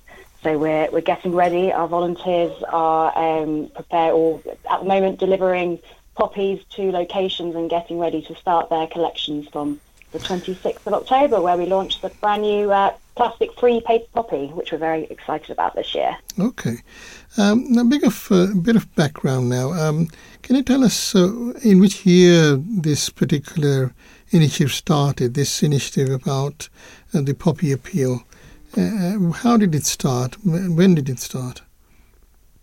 So the first Poppy Appeal started in 1921. So mm-hmm. um, we've been going for just over a hundred years, and um, the inspiration behind uh, wearing a poppy and the poppy as a symbol of remembrance uh, was after a poem written by Major John McCrae in 1915. Um, so uh, Major McCrae served in World War One and um, was witnessed uh, flowers, poppies growing in uh, in the battlefields. So he wrote a poem called "In Flanders Fields" um, about uh, his experiences of the war and how something beautiful can grow through something so tragic. Uh, so that inspired a French woman named Anna Guerin, uh, who started manufacturing silk poppies um, to support war widows. And then in 1921, she met with the Royal British Legion, who had just formed uh, a few months earlier, and um, uh, together they uh, sold poppies for the first time. And the first poppy appeal was held in the October, November of that year, and um, eight million poppies were were sold, raising five million pounds that went towards uh, helping those who just returned from the uh, battlefields of World War One. Um, and to this day, we've had uh, a poppy appeal every year since, including the Second World War, um, where the poppies um, were a more austere card uh, for, for, to make up for wartime shortages of, of, the materials that the poppies were produced by, and up until today, um, which will be uh, the yeah plastic-free paper poppy that we're going with, which is uh, um, will enable people to continue wearing a poppy to show that they care, um, and has less impact on the environment. So mm-hmm. it's a mm-hmm. blended approach. You'll still see some of the uh, plastic stem um, paper poppies, but also we've just started um, producing these plastic-free paper poppies too. So you'll see both this year. So more environmentally friendly. Um, you mentioned the figure of five million in the twenties has been raised as a huge sum uh, uh, from uh, today's standards. Um, uh, how, how much is raised nowadays? So this year we hope to raise across the country 50 million pounds. Mm-hmm. Um, so we've we've um, we have an incredible amount of support from the public each year, um, and even during COVID, um, we still had volunteers out in the streets and communities um, enabling us to, to deliver a poppy appeal and ensure that people in all communities um, can can buy a poppy and show they care and support um, the armed forces community, which is where the money raised from the poppy appeal goes towards supporting those who have served um, and their families and those that are serving. Um, and we deliver a range of welfare services, um, be that with help with finance, housing, uh, recovery programs, people with injuries or illnesses, um, and we have befriending services to help those who are isolated. Um, life in the armed forces uh, could be different and has its unique set of challenges. Uh, I know that from my reserve life, um, where I uh, did deploy with the Royal Air Force a couple of years ago. Um, and it is it's a different, a completely different environment, and some people can struggle when they leave service to transition back to being back to being a civilian. So mm. um, we do support services to, to help that transition and for people to access if they are in need. So um, you're hoping to raise uh, 50, 50 million, I would expect, uh, this year as well? Yeah, that's right. Okay. So um, we, yeah. And um, how do you, I mean, how many volunteers would you be expecting to use? So across the whole country, we have around 40,000 uh, volunteers. Um, we have businesses that support us too. Our super, all major supermarkets will be stock, stocking poppies. And um, we have three and a half thousand uh, volunteer poppy appeal organisers in all communities who um, deliver their poppy appeals with, with teams of volunteers. Right, and um, how how have you um, how have you how do you view the change that has transpired over the years in terms of collection and in terms of um, not only how much is raised but um, how the enthusiasm of people in contributing and the enthusiasm of people in uh, working with you to raise money? We still get tremendous amount of support. Um, it's different in every city, town, communities. I think people um, take the poppy, take the symbolism, and it's a very uh, personal to, to them. So we see a lot of outpouring of support in different ways. Um, back a few years ago, if you remember the Tower of London poppies and the, you know, the imagery and the symbol and how that tapped into, um, you know, the, I guess the emotion of the time. Um, but we have that replicated across all communities. So we have schools, um, we have faith groups, um, businesses, and just individual collectors that come together, uh, and it's something that unites everybody. Um, you know, during October and November, and it holds a very special place in um, the psyche of our nation. Really, it's it's something that we still get an awful lot of support for, and we need that support because without the volunteers, we don't have a poppy appeal, and it is still an appeal that is delivered by volunteers. No, thank you for that. Uh, my my colleague also has a couple of questions. I hope you uh, don't mind answering them as well, please. Uh, good morning there, Miss Fry. Thank you so much for joining us this morning. Um, as we're all aware, we're getting closer and closer to November the 11th. And um, how would you say that for our listeners, maybe they want to uh, participate in volunteering, um, they might want to volunteer. Um, how can someone start to volunteer for the Poppy Appeal?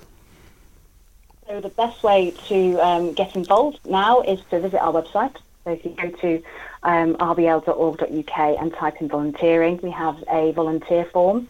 Um, so anybody, wherever you are, um, you can visit the website and have a look at the different roles. So there's lots of different roles that you uh, can can apply for if you would like to volunteer. And there's also lots of different ways that you can show your support as well. So if volunteering's um, not quite for you, absolutely, we've got uh, you can visit the website, the RBL website, and take part in fundraising challenges, um, remembrance activities happening in your local areas, uh, and other ways to, to get involved with, with the Royal British Legion too. Mm, that's great. Thank you so much. I think you've just answered my next question as well, which was how else can we support or show our support and gratitude to the Royal British Legion? Um, if there's anything else that you have in mind, what we can do, uh, what else we can do for our uh, for our um, aspiring youth, what we can do and participate um, in these acts. Um, if you have anything else to say. I think the probably the most important thing for, for us is and our commitment to delivering uh, remembrance for, for the nation is just to, to anybody listening to show your support by wearing a poppy. And this year, if you look out for the plastic-free poppy when we, we launch on the 26th of October, um, showing your poppy uh, or wearing your poppy just shows to people that have served um, that we that, that you care. Um, you may not know their story or what they've been through, but by showing uh, that you do care, that wearing a poppy um, and taking part in remembrance, it just it has a big impact on, on people who um, who think, oh, you may not have known what I've done, but yeah, you're you're thanking me almost for my service. So um, for anybody, yeah, volunteer, please do um, donate to the Poppy Appeal. We do uh, we require or need that money raised to fund the services that we do uh, and show and wear your poppy. Excellent. Thanks very much, uh, uh, Ms. Emily Fry. Thank you very much uh, for coming on. You're the senior manager for Poppy Appeal. Thank you for sparing your time to come and talk to us. Thank you. Thank you. Bye bye. Right. So uh, that was, uh, yeah, as I mentioned, uh, Ms. Emily Fry, the senior manager for Poppy Appeal. we also spoke earlier to Mr. with Mr. Zaheer Jatoi. Mr. Zaheer Jatoi he is the chairman of the National uh, Charity Walk for Peace. Um, now, w- why that is significant is because this particular organization, uh, belonging to the elders of the Ahmadiyya Muslim community, uh, takes a great of deal of time, puts a lot of effort in raising money for the Poppy Appeal. Uh, so it was great to be able to speak to him. I was able to speak to him earlier and this is a recording of that particular conversation. Um, I apologize if uh, the introduction to Mr. Zaheer is repeated, uh, but uh, this was part of the interview. We have the pleasure of the company of Mr. Zaheer Jatoi. He is the chairman of the Charity Walk for Peace, under whose auspices this uh, poppy appeal is being uh, undertaken. Uh, thank you very much for sparing the time to come and speak to us, Mr. Jatoi. tell me, uh, there are a lot of causes that we could actually raise money for. Why did you select the uh, poppy appeal as uh, as one of them for your for for, for your efforts? Assalamu alaikum. Uh, yes, uh, you know, one of the objectives of Charity Walk for Peace is to help other charities, to help other charities in raising their funds, to help other charities providing volunteers for their for their functions and uh, fundraising activities. So under this, I mean, uh, you can say. Uh, yeah. Under this objective, we we are not only raising money for Poppy Appeal, we have uh, helped uh, British Red Cross. Really? We raised money for Save the Children. Uh-huh. We raised money for the British Heart Foundation. Mm-hmm. We raised money for Humanity First. And uh, we raised money, we helped some mayors in, in their fundraising activities in different parts of the country. Oh, for smaller charities. Smaller charities. Smaller local charities. Smaller local charities. Oh, that's very impressive. So the Poppy appeal, because Poppy Appeal is a very big charity. It's a UK-based charity, and uh, it's uh, I mean because we started, you can say around ten years back, uh-huh. raising money for for Poppy Appeal, mm. and uh, we are continuing now because we have a very good relationship with this charity, mm. and uh, they appreciate our efforts every year and because the, this charity looks after the families of the veterans and the military mm-hmm. personnel, and uh, we live in this country, and we are very loyal to this country, and we want to contribute mm-hmm. to, to help them. You, you, you, you managed to raise uh, huge sums. Uh, what was the uh, sum raised last year? last year we raised uh, over 900,000 uh-huh. pounds. You expect to, do you have a target for this year? Yeah, we have a target of one one million this year. Mm-hmm. And we hope that we will be able to, because uh, we have a, a, large base of volunteers. We have quite a few stations, underground stations, overground stations, some superstores, And this campaign is not only in London, this campaign is throughout UK, uh-huh. Midlands, Northeast, Northwest, Scotland, Wales.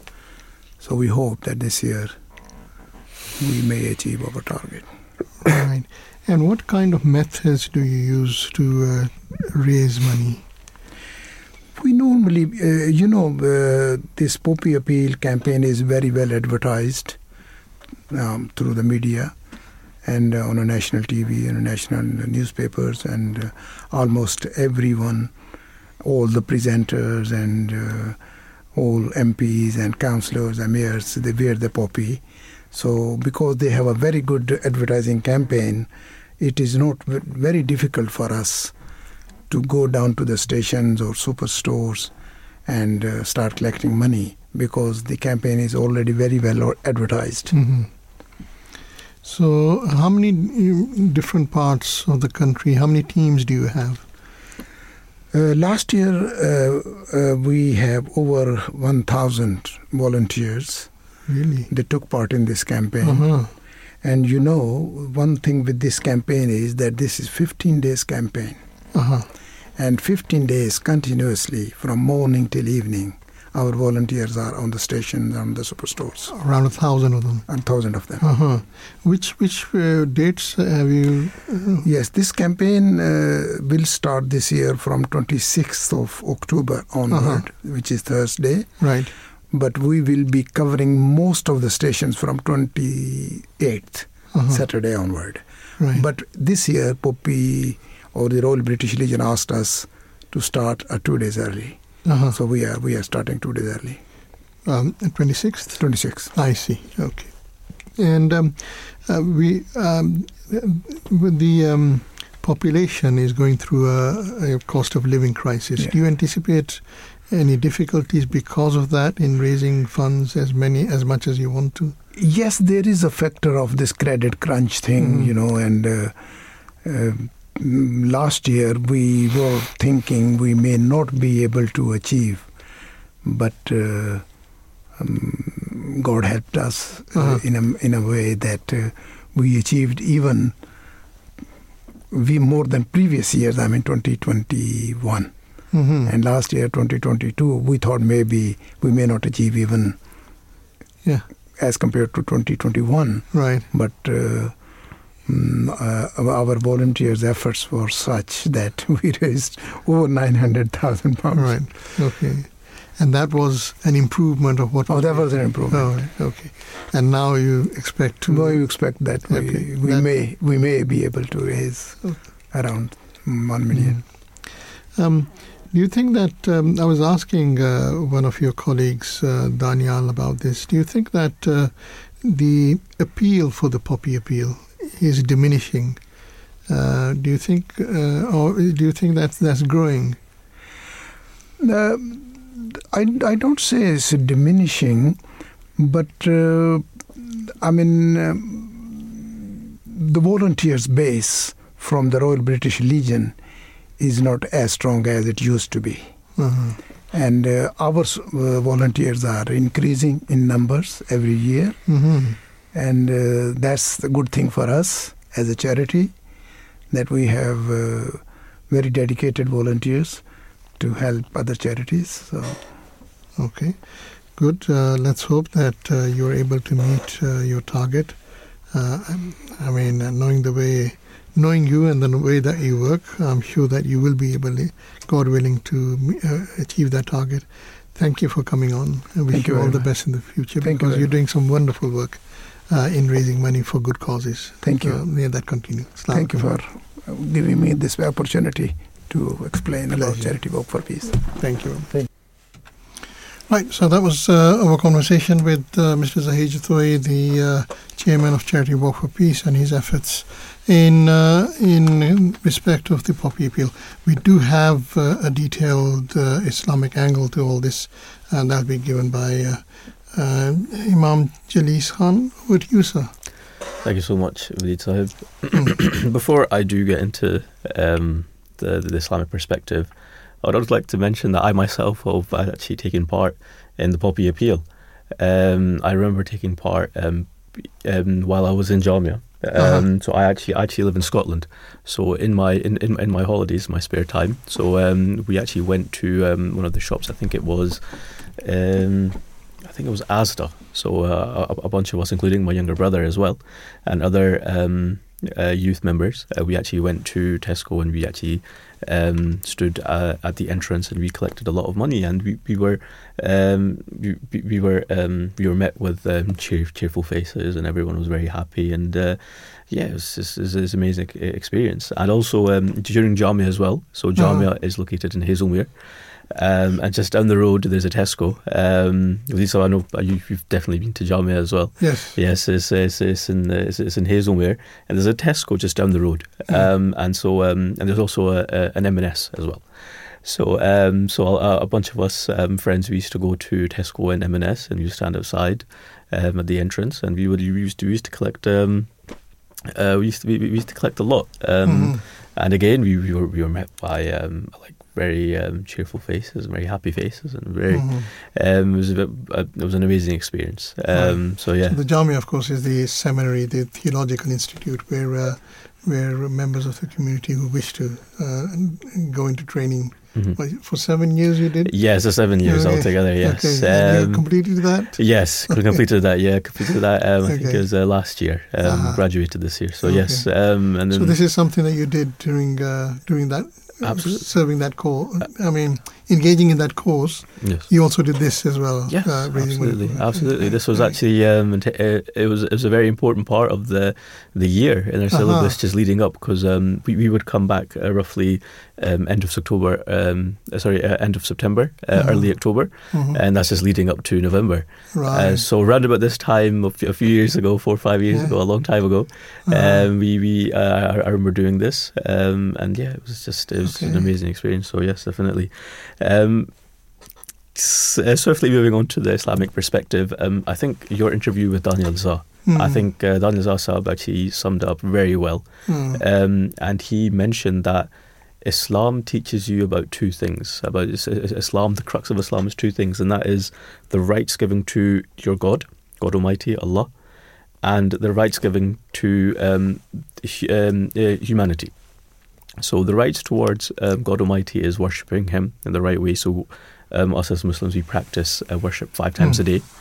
Um, and there are many ways that we can actually um, fulfill the rights of um, humanity. And um, giving charity and helping the needy is actually just one of them. Um, and Danayal Zasab actually also mentioned something really good, and that is that this is actually part of our faith. Um, this is one of the five pillars, the giving alms, helping out, charity giving. This is actually part of faith. Um, swiftly moving to, to, to, the saying of the Holy Prophet, peace and blessings of Allah be upon him, just adding on and just emphasizing um, this whole concept of poppy appeal. Um, the Holy Prophet Muhammad, peace and blessings of Allah be upon him, has said that love for one's country is part of faith. If you look at even the Holy Quran, um, it says that, O ye who believe, obey Allah and obey His Messenger and those who are in authority over you. We see that Islam teaches that to love one's homeland is, is, is, is, is, a part of faith. There's, there's, there's, no, there's no shying away from this. In light of this, um, as we're aware, Muslims all around the world serve their countries in many different ways. And uh, as we're all aware, Nov- November the 11th marks Remembrance Day. And as we commem- commemorate those who fought in the war in order to protect and preserve our freedom, we also remember the many Muslims um, who also participated in the war. Um, for Muslims, not only is defending one's country an act of patriotism, but it is also an act of faith. Um, one Ahmadi in particular, I would like to mention. Actually, he actually took part. Um, he um, he was actually in World War Two. Um, one of the Ahmadi Muslims, and his name was Muhammad Abdul Haq Ahmadi, and uh, he's from Gujarat. Um, his father and uncles were initially the ones who who, who joined uh, Ahmadiyyat, and then he followed suit as well as a young boy. Um, and he was a meteorologist, and he served for the Royal Air Force of the British Armed Forces. And as a meteorologist, um, Abdul Haq Sahib, so he, he actually travelled to um, the Burma front to support the RAF uh, missions against the enemy forces. And uh, weather and the knowledge of its effects on both fighter and bomber operations formed an important aspect of uh, the success of the RAF operations throughout the war.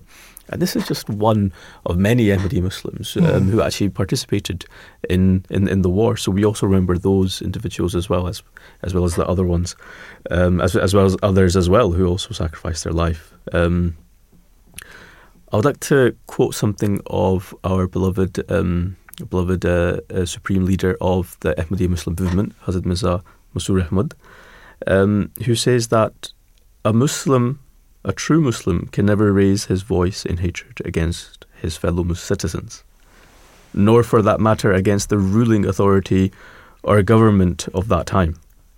It is the responsibility of a true Muslim that he should remain loyal and fully abide by the laws of the land which he is a subject. And this just kind of just uh, just encompasses everything that we've actually just spoken about today in terms of the poppy appeal. Um, that um, us as Ahmadi Muslims, we, we consider this as as, as, as, as very important uh, to go out and uh, serve our uh, community and serve our country and serve mm. our land. Um, but yes, this this um, okay, yeah, right. Uh, no, no, thank you. Um, so you're saying that um, serving uh, humanity is part of our faith. Um, how else do, do you think um, the Muslim community does that?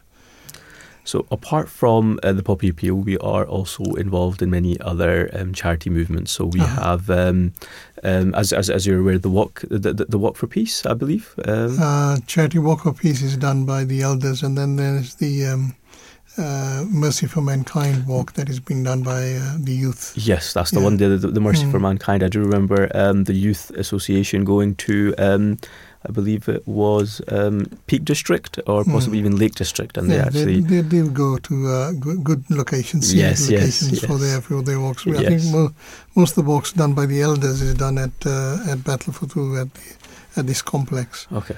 Um, yes, you're right. Mm, yes. yes. So yes, um, it's good that you mentioned that. Um, and we try to um, uh, contribute to all all charities, um, both um, that are uh, local as well as uh, international. Yes. And uh, there is a healthy competition that is uh, between the two. Between absolutely, yeah, yes, yeah, absolutely, raising million million pounds each. Yeah, absolutely. So that's that's good to see. yes. yes and um, we've got other charities as well. Charity work. Uh, absolutely. So if you if you, if you look at it internationally, we have um, Humanity 1st uh-huh. and Humanity First has um, is just doing amazing work all around the world, especially in the developing world. Uh, we see hospitals being built in Guatemala. Uh-huh. We see we, we, we see water um, water tanks and water um, pipes being built in Africa. Okay. Um, so um, by the grace of Allah, we're we're, we're definitely helping wherever um, there is need. Mm-hmm. But yes, definitely, yes. There's, yes. there's a lot of work being done. Okay. And that's being done because of this very important tenet. Absolutely, you know, yeah, absolutely, know, absolutely. Yeah. So as, as, I mentioned, this is a part of hmm. faith. Mm. Um, just helping our community, helping mm. humanity in itself mm. is, is a part of faith. So this is not something that um, this is something engraved in us, uh, hmm. as as done as us. It's in our blood. Okay. And and and we have a lot of volunteers that come, professionals that volunteer their services free of charge. Absolutely. Um, why do you think they do that, and what reward do they get for it? This is this is a beautiful um, this is a beautiful thing you just asked right now. This is um, as as I mentioned uh, initially, uh, the Islam um, teaches us of two aspects: uh, worshiping God and worshiping humanity. And in essence, the love for God is is is, is instilled with helping out uh, humanity. So if we are helping humanity um, for, for, for for the sake of humanity, we are actually helping for the love of God Almighty. So this is this is engraved uh, uh mm-hmm. within us in, mm-hmm. in the Ahmadi Muslim community and within mm-hmm. Muslims that helping. Um, helping your neighbor, helping help, helping those in need is actually part is is, is actually um, showing the love that we have for God Almighty. Yeah. Absolutely, yeah, definitely. Yeah. yeah. So the reward basically is that's where it rests. Yes, yeah, it uh, resides. It's in earning earning the pleasure of God. Absolutely, yeah? okay, absolutely. Yeah. Thanks very much um, for that. Um, I think that we're coming very close to uh, the conclusion of this particular broadcast. Uh, it leaves me to thank uh, those people who have been involved in its preparation. Our producer Maleeha Abdullah is certainly worthy of her gratitude as are her researchers, uh, Qudsia Ward and Haala. Uh, must not forget uh, thanking our uh, intrepid engineer, weaving away in the control room, making sure that everything technically ran smoothly during the course of this program. That's Mr. Muhammad Shafiq, so thank you to him. Uh, and then uh, we also had the benefit of experts who came onto the show uh, and uh, contributed to our understanding of the topics that we were discussing. Uh, Professor Seth uh, Anil Seth is worthy of our thanks. Professor Frank Sen- Sengpiel, uh, who uh, spoke to us earlier. And then we also had the pleasure of the company of Emily Fry. And then uh, we also had Danayal Jan and Zaheer Jatoi sharing their experiences of the poppy appeal. Uh, so until uh, next Friday, it's Salam Alaikum from both myself and uh, Mr. Uh, Jalees Khan.